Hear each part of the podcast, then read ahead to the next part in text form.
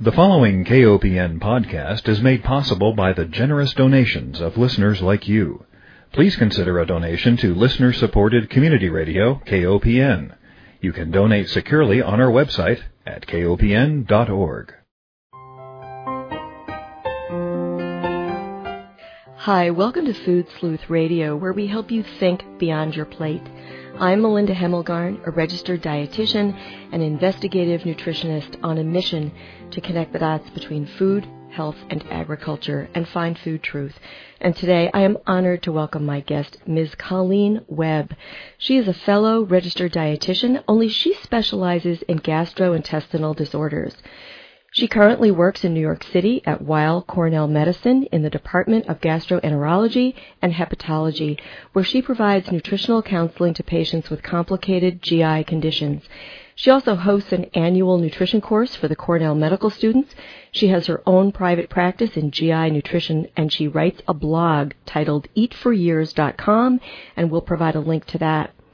Colleen speaks regularly on a wide variety of topics related to nutrition and gut health, and she is currently a co-investigator on numerous trials focusing on how dietary and lifestyle modifications and behavioral changes can alter chronic inflammation, the gut microbiome, perceived symptoms, and overall quality of life. Welcome, Colleen. Thank you, Melinda, and thank you for that kind introduction. Well, I heard you speak at the Academy of Nutrition and Dietetics annual conference in Boston this past fall, and I was so impressed with your breadth of knowledge and your ability to truly help people feel well that I knew I wanted to have you on the program. My first question is, how did you become interested in this particular specialty? It's actually kind of funny. So I ended up falling into GI so nutrition is a second career for me. I actually was working in advertising and I knew after a few years there that I definitely wanted to pursue nutrition. My mother's a nurse.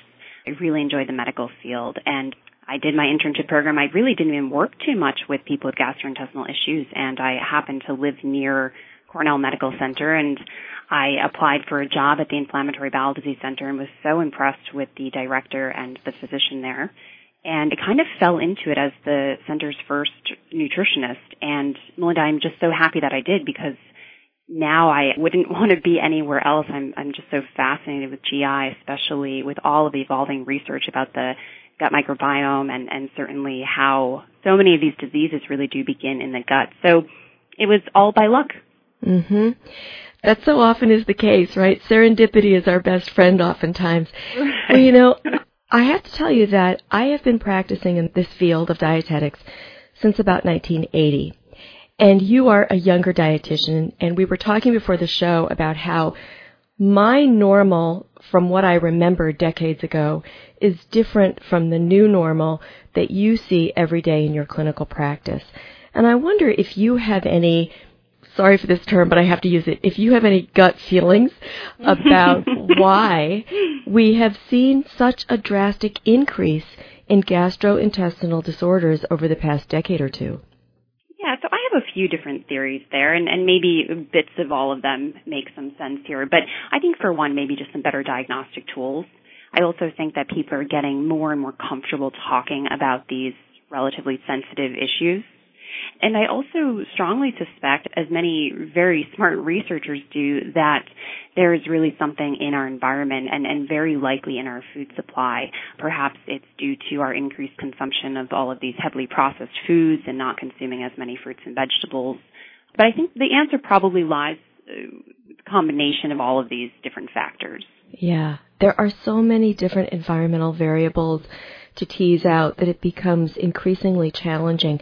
But I thought what we could do is talk about some of the specific GI conditions that you deal with and maybe give us a brief overview and compare and contrast what they are. So I know that you are specialized to talk to people about Crohn's disease, colitis, irritable bowel syndrome, and small intestinal bacterial overgrowth, or something we called SIBO for short, mm-hmm. diverticulosis, constipation, diarrhea, food sensitivities, etc. But let's start with the ones that are probably most common. What is the difference, for example, between inflammatory bowel disease and irritable bowel?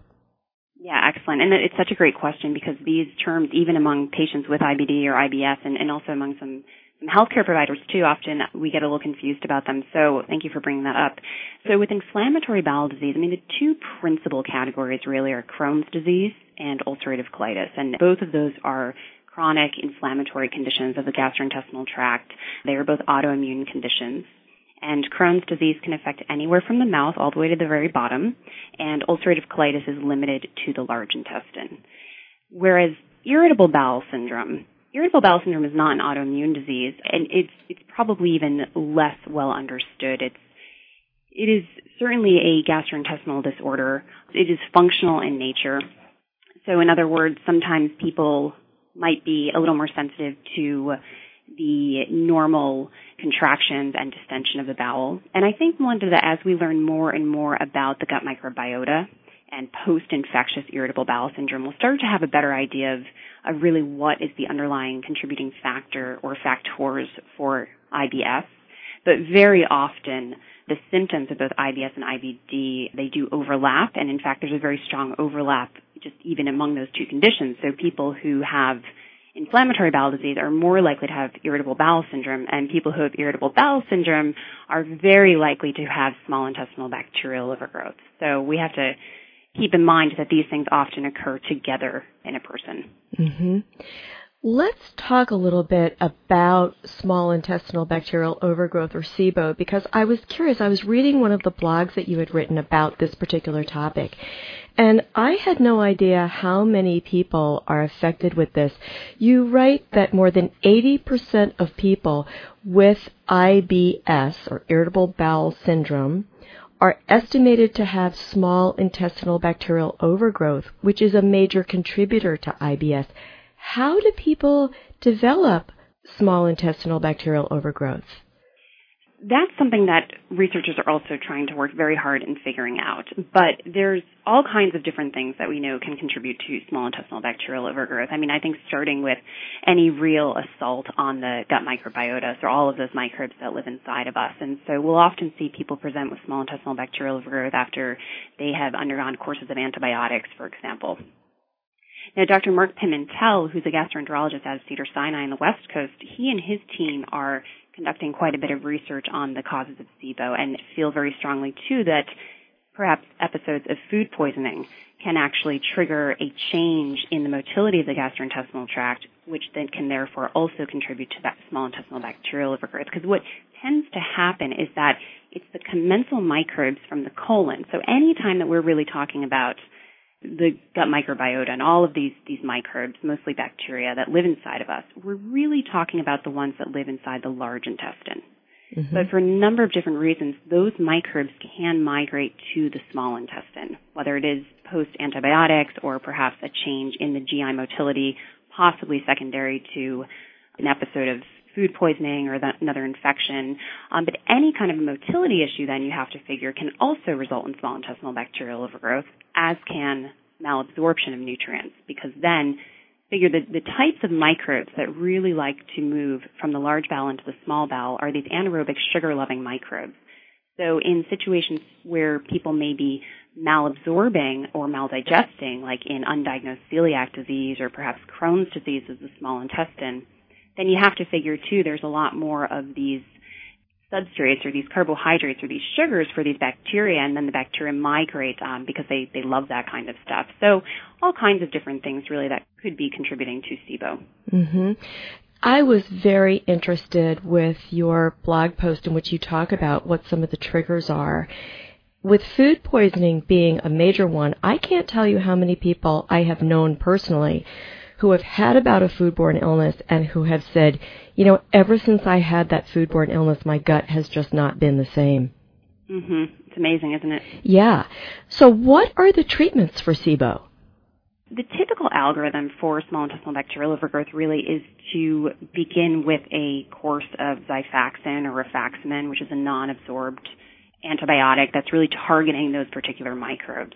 But diet plays a huge role too. So I think what tends to happen is people go on the Xifaxan and then that's it. And then they wonder why they're relapsing later on. Anytime somebody's told, hey, you have SIBO, ideally they would be told, hey, you have SIBO because you have such and such. And then that such and such is, is really what's addressed. But of course, we're not quite there yet. But in many cases, diet can play a huge role in helping with SIBO. So often after that course of the rifaximin or the Xifaxan, then we'll have to meet with the patient again to figure out, okay, how do we use food, nutrition, how do we use supplements like probiotics to now restore all of the positive, wonderful, beneficial bacteria while healing the gut? Mm-hmm. So when you talk about carbohydrates, you know, we, there were so many sessions about the microbiome at our conference, and one of the take-home, well, two take-home messages that I received were that A, simple sugars are not the gut's friend. The microbes really like fiber. And so there was a low sugar, high fiber message to help nourish the good bacteria in our guts. And yet one of the things that I see listed here is that when somebody is suffering with SIBO, that they need to follow a carbohydrate restricted diet. Tell me what you mean by that. Sure. So usually when we are modifying the diet to directly affect the, the microbes, it's typically through modifying carbohydrates. And so there are a few different approaches. The low FODMAP diet, for example, has been wonderful for both addressing symptoms with irritable bowel syndrome, but also with small intestinal bacterial overgrowth, and perhaps it is because of that strong overlap with the two conditions. So with low FODMAPs, what happens is we go ahead and for a short period of time, we remove some of those carbohydrates that are really gas producing. So FODMAPs just an acronym for very fermentable, very gas producing, poorly absorbed carbohydrates. And in doing so, we can really help to manage some of those undesired symptoms like gas and bloating that come from the microbes feeding on those FODMAPs. Another approach, though, is something called a specific carbohydrate diet, where a lot of the FODMAPs, especially those from fruits and vegetables, are still allowed in the diet. But instead what happens is that we remove the complex carbohydrates that actually rely on the brush border enzymes. So I'm just going to take a little step back here, talk just a little bit even about digestion. So we have tools to help break our food down, including enzymes that in our mouth or from our pancreas and our stomach. But then we also have enzymes on the small intestine. And what tends to happen with bacterial overgrowth in certain people is that those enzymes on the small bowel, those brush border enzymes to help complete that final stage of digesting complex carbs like rice, for example, or other grains, they can become inactivated. And so then those foods can go malabsorbed. Hmm. So really, I would say the specific carbohydrate diet and the low FODMAP diet are two of the most popular approaches to small intestinal bacterial overgrowth. But I also want to touch on fiber for a second, Linda, because you're absolutely right. There was a lot of focus on recommending people consume a lot of wonderful fibrous foods to promote the growth of those microbes in the large intestine. And that's typically what we do recommend, although Dr. Mark Pimentel, who I did mention earlier, he often will do what's called a low fermentation diet for helping to minimize the symptoms of small intestinal bacterial overgrowth. And what he means by that is actually reducing some of those, those fibrous foods that often can can cause some fermentation in the small bowel as well. Hmm. You mentioned probiotics. Are there certain probiotics that you recommend across the board, or are you finding that every individual responds differently and it's more or less try this one, see if it helps, if not, try another one? Yes and yes. so with the probiotics, there definitely are probiotics that are studied for certain conditions. So for example, for somebody with ulcerative colitis, there's some pretty decent research to support the use of a multi-strain probiotic called VSL. So for somebody with ulcerative colitis, perhaps I'd want to start there. But then there are other probiotics that are studied specifically for helping to reduce the side effects associated with taking antibiotics and also to help reduce one's risk of developing the infection Clostridium difficile, which can occur when people are on the certain antibiotics. So in those cases, I would recommend something like a Florastor or a Culturelle. And then with small intestinal bacterial overgrowth, eh, the verdict's kind of out whether or not we want to be recommending probiotics or not. And in those situations when we do, I'll typically go with more of a Florastor probiotic uh, as well, which is actually a yeast-based probiotic. But then there's a lot of people who don't always fit those criteria either. I mean, I've had patients who I would not have thought would have responded very well to a certain probiotic who do respond really well to that probiotic. So I think as of right now, it's still very much of a guessing game with these probiotics. Anecdotally, they seem to help a lot of people. Uh, the good news is usually they help or they don't. I haven't seen anyone really get worse with taking probiotics, which is a wonderful thing. But until we learn a little bit more about the gut microbiota and we're able to figure out, okay, what species are there? What species do you need more of? What do you need less of? It's going to be very tough to personalize probiotic recommendations. Yeah, absolutely. That's been my understanding as well, that they're very much species specific and we're really at the very tip of the iceberg in understanding how they work. Let me take one break, remind our listeners that if you're just joining us, you are tuned into Food Sleuth Radio, where we are joined by a wonderful registered dietitian, Colleen Webb.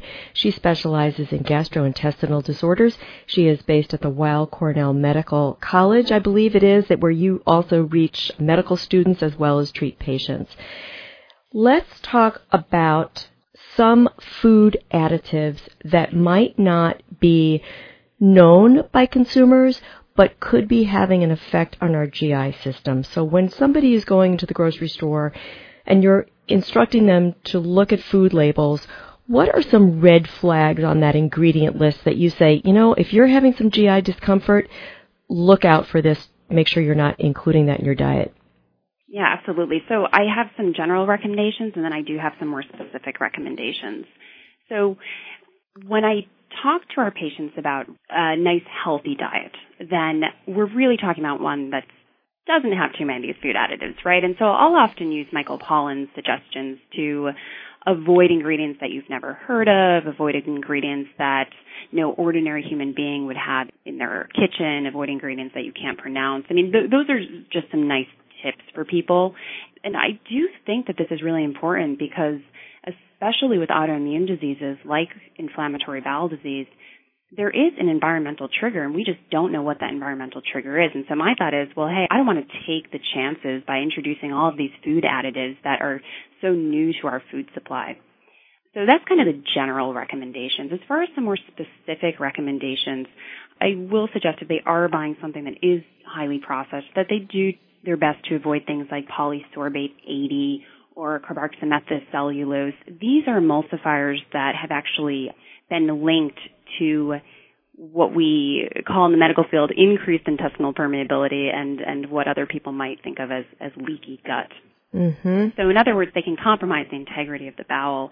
And then also carrageenan is one that I do recommend our patients avoid. A lot of our patients will consume things like almond milk because they have to avoid dairy for whatever reasons. And in those situations, I just do have them avoid that carrageenan simply because it has been linked to colitis in animals. So whether or not that's applicable to humans, we're not sure.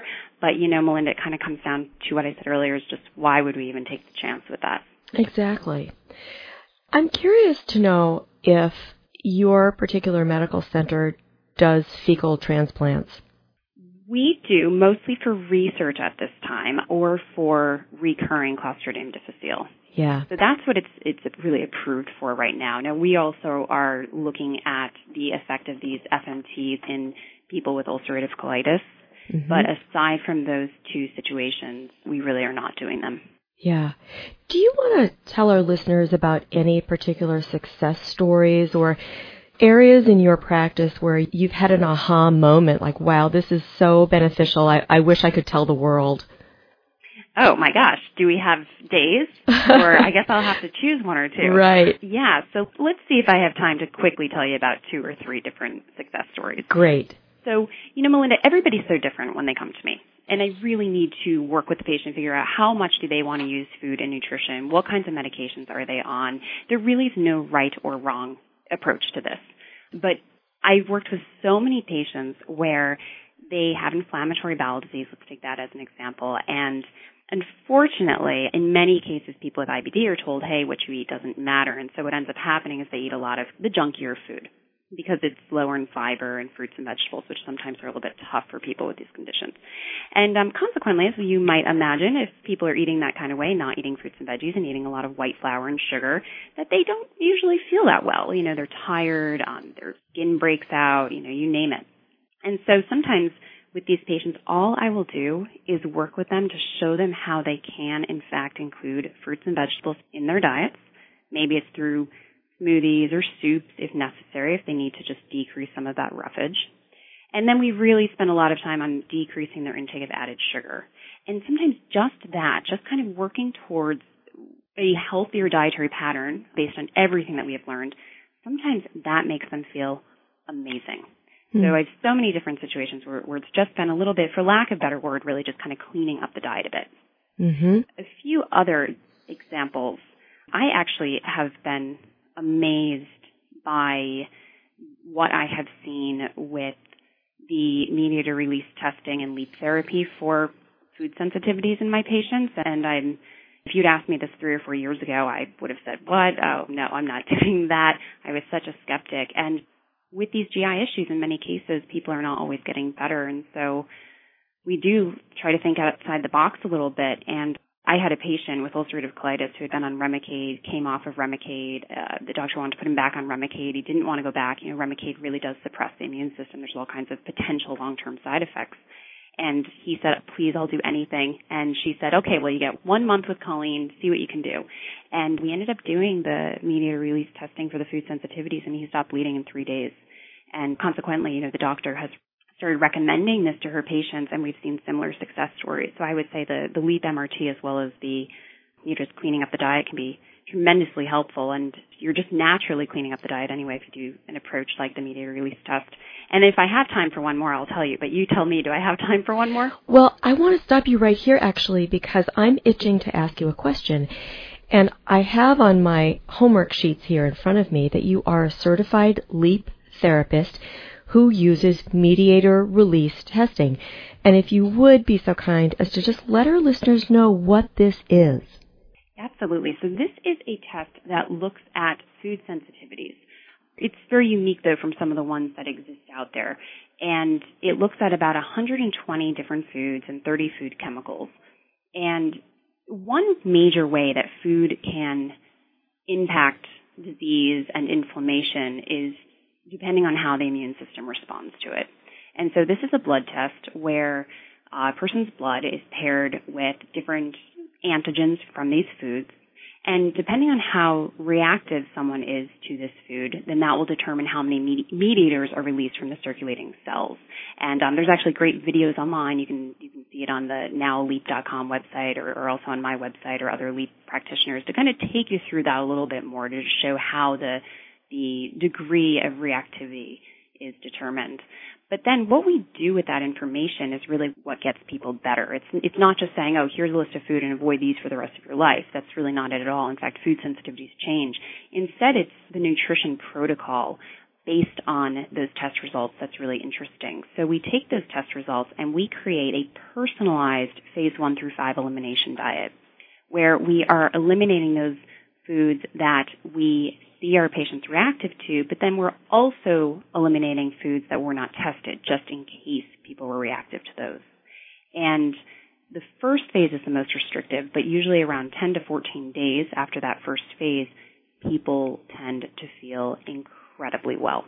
Wow. And then from there we continue to, to reintroduce. Yeah, Melinda, it's, it's really just been an incredible addition to our practice. Yeah. And like you, I first saw this and thought, mm, I'm skeptical. And yet the elimination diets have been used for years. It sounds like this is just more of a fine tuned elimination diet and investigation. Would that be a good way to describe it? I think absolutely, yes, and just a lot more personalized, which is really nice. And I think just having that data for patients is tremendously helpful too, to have something like be able to look at a sheet of paper and say, okay, like this is me. This is, I'm tired of these blanket recommendations. Yeah. If people want to learn more about mediator release testing, they can go to your blog site. Is that where you've written about it? I might have written a little bit about in the blog, but I think probably even better would be to go to my website, which is the ColleenWebbNutrition.com. Or also, uh, there's really Susan Linke is a, a LEAP therapist who's actually created a number of YouTube videos uh, where she does a very good job taking people through what this test looks like and, and why it works. Okay. I will be sure to provide links to both of those sites. So it's Colleen Webb, and that's Webb, W-E-B-B, nutrition.com. And then do you have Susan Linke's website available? For Susan Linke, so her last name is L-I-N-K-E. Okay. And I think she's actually just susanlink.com. Okay. Well, I will find it and I will make sure that that's available for our listeners because I think that so many of us, for whatever reasons, environmental variables, our stress lifestyles, and our compromised diets with so much processing, I think it has led to a lot of people not feeling well. So we want to make sure we give them as many tools as possible. We've got time for another success story. Would you like to share it? Yeah, actually, I would love to share it. So earlier, I had talked a little bit about the specific carbohydrate diet. Mm-hmm. Uh, that's when we were talking about some other dietary approaches for small intestinal bacterial overgrowth. So this is the one that eliminates grains and some of these other complex carbohydrates like sugars. And another diet that, that Melinda was a huge skeptic about. I mean, you know, we obviously want to make recommendations as much as possible that, that, are based on really terrific science. But what I've learned is that we also need to use our clinical experience and, and make recommendations based on our observations and practice-based medicine. So with the specific carb diet, I've actually started using it for some of our patients who have this small intestinal bacterial overgrowth that just is not responding always to the medications or to the traditional dietary approaches like maybe just cleaning up the diet or the low FODMAP diet. And something I didn't mention earlier, but when people are tested for SIBO, they really should be tested to see whether or not they are hydrogen or methane producers. And for our methane producers, they often just don't respond quite as well. And so kind of just on a whim, and I think that I'd shared this case study too at that nutrition conference in Boston, but I started using the specific carb diet for our methane producing bacterial overgrowth patients with constipation and it's the first time for many of these patients that they were able to go to the bathroom regularly, which is pretty incredible. And one patient in particular, she also has a history of epilepsy and she was having these auras and as soon as she started this specific carbohydrate diet, not only was she going to the bathroom regularly, but she has not had another aura and it's been about three years or so. You did share that story. It's remarkable. Unfortunately, we are out of time, but I want to direct people to your website, www.eatforyears.com.